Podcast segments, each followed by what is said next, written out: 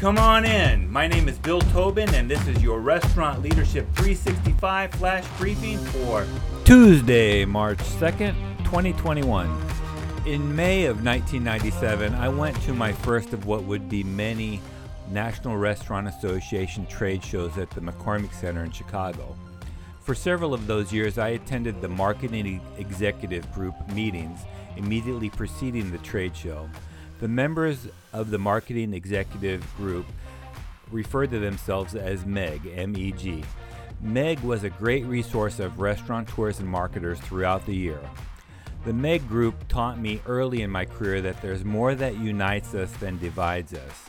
They freely shared new ideas and best practices and asked for my insight as a young independent restaurateur.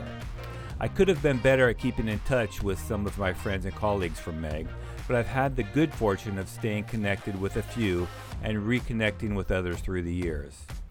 MEG was the first of many associations, business groups, masterminds, and forums of restaurant leaders that I've been connected to.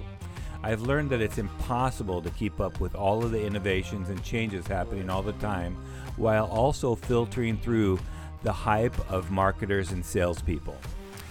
You might learn some good tricks of the trade through trial and er, failure. You might also get lucky.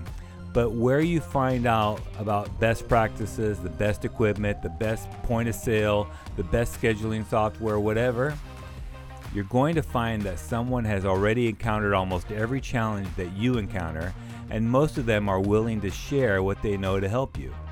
That's why I recommend joining local restaurant associations chambers of commerce, or even forming your own alliances with restaurants in your community. At the very least, consider, consider looking for online forums or groups where you can learn and share. Throughout the pandemic, I have continually kept in contact with restaurateurs throughout the nation.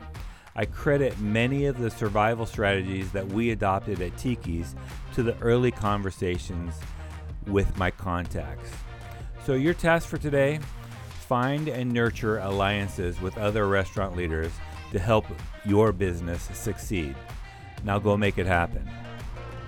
Do you have a comment or a tip for restaurant leaders? Text me at 808 201 0550 or find me at restaurantleadership365.com. This is Bill Tobin. Thanks for coming in. See you tomorrow.